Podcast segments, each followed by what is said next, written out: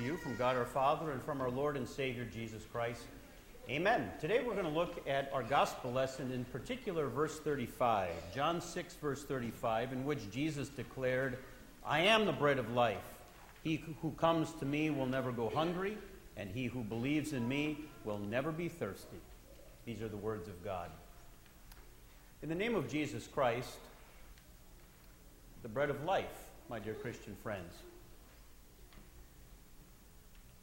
Young single mom had to keep her life on schedule. Up at 5 a.m. every day, washed and cleaned by 6, breakfast, out the door and to work by 6:30. Every day the same thing. Of course, if you eat breakfast that early in the morning, you kind of get hungry a little bit earlier. So by 11:30, she hops into her hatchback and there she goes through the drive-through at the subway. And every day she got exactly the same sandwich. A 6-inch black forest ham, all of the same toppings, and yet every time the guy at Subway asks the question, it always threw her for the loop. And what kind of bread would you like with that?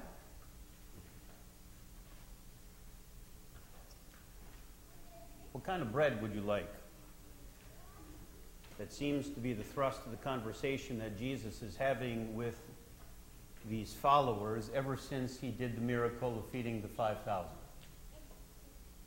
What kind of bread would you like? The Jews, the people, they were looking for a certain sort of earthly existence, and yet Jesus wants to provide to them himself as the bread of life, himself as the way, the truth, and the life, himself as the way to an eternal existence that no eye has seen and no mind has conceived, but an existence that God was preparing for those whom he loves. In Jesus' discourse on the bread of life, what he wants to communicate to these people is that if they come to Jesus, if they believe in Jesus, they will never again hunger and never again will they thirst. Now, some of you I know have grandparents, maybe great grandparents, who lived through the Great Depression, and you've heard stories. Maybe you have grandparents or great grandparents who actually predated that, and they've told you stories about living in the early 1900s and maybe even back in the uh, late 1800s about how difficult life was. Have any of you heard these stories? It's, it's a, seemingly a million miles away from the creature comforts that we have today and the relatively easy way of life that we enjoy now. Would any of you actually live in Arizona if there were nothing like air conditioning? You know, they had to scrape and claw and fight just for a subsistence existence. They had to get out and plant seeds in the ground just to make ends meet because they didn't always have enough money to feed their families. Now, you think about this and you say, that's in like the late 1800s and early 1900s in our own country. Well, then, how challenging do you think life really was for these Jews to whom Jesus was talking? They lived in Galilee 2,000 years ago. Remember around Lent when we talk about the apostles, or even in Epiphany, when Jesus calls the apostles and disciples and sends them out two by two, we always turn some kind of a phrase and we say, they're kind of, you know, country bumpkins. They're Galilee hillbillies. Jesus pulled them from fishing. Well, why did they fish? Because they needed food to eat for them and for their families. Well, they weren't educated. They didn't go to university. We always make the point on Pentecost that when they're speaking in tongues, nobody went to school to learn these languages. But that was true of all the people in and around that Sea of Galilee. They lived subsistence kind of existence and subsistence kind of lifestyles. It was hard. They had to fight and claw and scrape and scrap just so that they had food to eat to make it from day to day. Now, you give me that mindset, those blue collar, subsistence, existence kind of people, and now they run into Jesus who feeds 5,000 of them with five loaves of bread and two fish? You tell me how you would react to Jesus.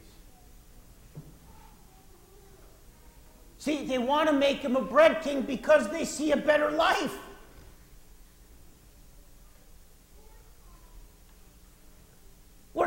Like Russia, where we wait in bread lines. We're not going to have the government interfere because they're hoarding all the food and not distributing it to all the rest of the citizenry. The Romans aren't going to be a problem for us because Jesus is just going to multiply all the food we need. We don't need to work by the sweat of our brow. We don't need to toil 12, 14 hours a day just so that we can, you know, survive till tomorrow.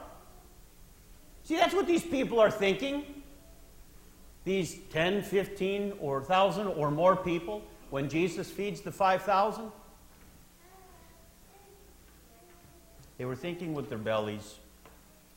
They were thinking, I suppose you would argue selfishly, but they were had a default switch for this earth and this world, and they were just trying to eke out an existence from day to day.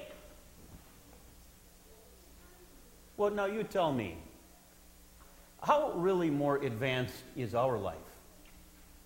Well, we have education. We have technology. We have creature comforts comparable to those people who lived in Jesus' day, comparable to our forefathers who lived even as much as 100 years ago. It's easier. It's easier. But are our lives really that much more meaningful? Do we have more purpose? Is our lives more satisfactory?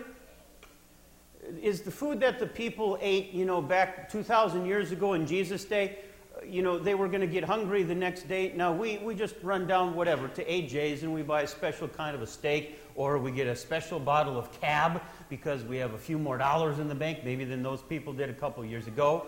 We fry asparagus or grill it on our fancy grills in the backyard.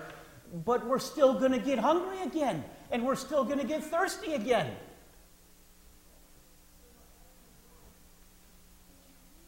We think with the same earthbound default switch that says, I'm just trying to make it day to day and survive until tomorrow, until, well, when we face eternity.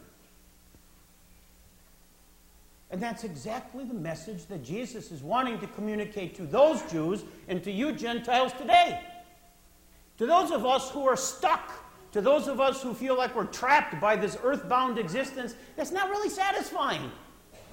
We fight and we claw and we scrape and we work 8, 10, 12 hours a day. And maybe, maybe by the time we pay our rent and mortgage, and maybe by the time we pay our utilities, we got a couple extra bucks that we can throw for a movie or entertainment. Maybe we've got a couple extra bucks that maybe we'll stick away for some kind of retirement. But in the end, we're not going to take it with us. Neither could those people back then. But Jesus is wanting to lift our hearts out of the earth bound He's wanting to get our brains out of this earth and this world and to paint a picture of why he came. This is why Jesus might rhetorically ask the same question that that mom did, or that the subway agent asked the mom in our opening illustration. And what kind of bread do you want? I suppose if we got to choose, we would choose the bread of 2018 before we choose the bread of 100 years ago. Or we choose the bread of 100 years ago before we might choose the bread that they were cooking in Jesus' day. But if we choose any kind of that bread, we're still going to be hungry and we're still going to thirst, which is why Jesus presents himself to those people as the bread of life. Jesus says in verse 33, I am the bread of life. He who comes to me will never again be hungry and he who believes in me will never again be thirsty. Jesus is saying something so tremendously and spectacularly shocking to these people who are uneducated and who are trying to scrape through a, meager, a meager existence in this earthen world to shock their brains alive so that they embrace and grasp him as their Messiah and Savior. People, I didn't do the miracle to feed you earthly bread. I did the miracle so that you realize I'm a Messiah. I'm not talking about getting you from today and tomorrow. I'm not talking about doing what Joseph did back in the day where he stored up all the food in granaries so that he could feed the whole Middle East. I'm talking about feeding your soul. I'm talking about a life that doesn't ever end. When you come to me, I, Jesus, your Lord and Savior, am able to forgive your sins. I am able to feed your soul with that sort of thing that is so satisfying that it transcends this earthly world and existence and carries on into eternity where you're not ever going to have to work or toil or labor or spin or sweat. Because the kind of eternal existence that God is preparing for you is just beyond your comprehension.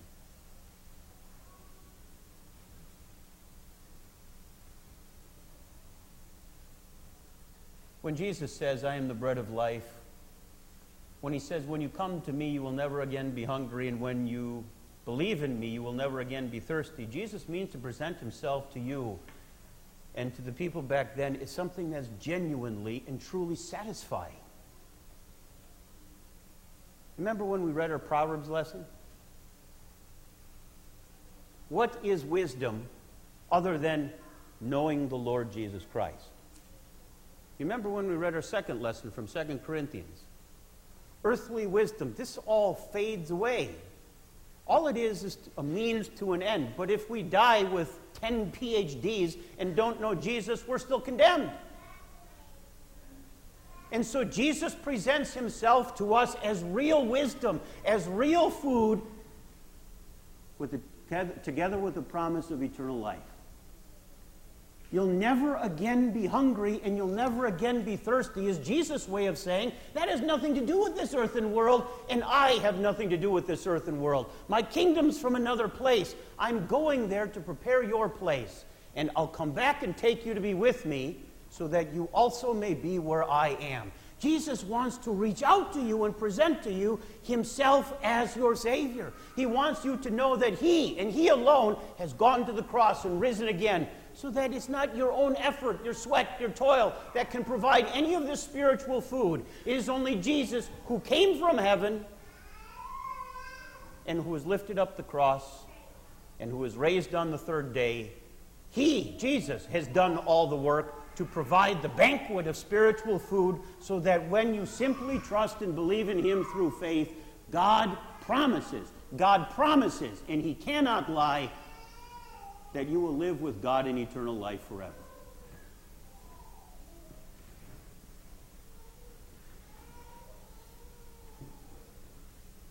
So much of our life is stuck, like those Old Testament people, huh? So much of our life is we've outgrown the clothes, the clothes are worn out. We've only got, you know, two packs of water and Coke in the fridge. We better run out to Costco. So much of our earthly existence is spent trying to find fulfillment and satisfaction with stuff that really is not fulfilling and not satisfying. There's no there there. But Jesus presents himself to you and to me today as the great I am. I am real bread. I am real food and I satisfy your soul by chasing away your sin and guilt so that your sin and guilt are so far removed from you that you can stand before the Lord on the last day righteous and holy.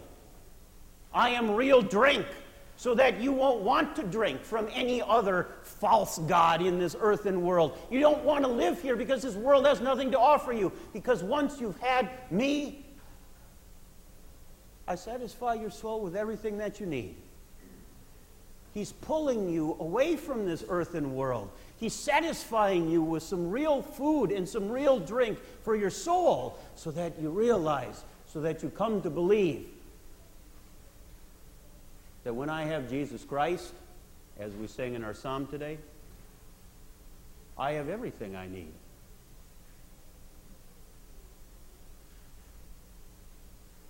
Well, I don't know, friends. What kind of bread will you have? I think I'll have the bread of life. Amen.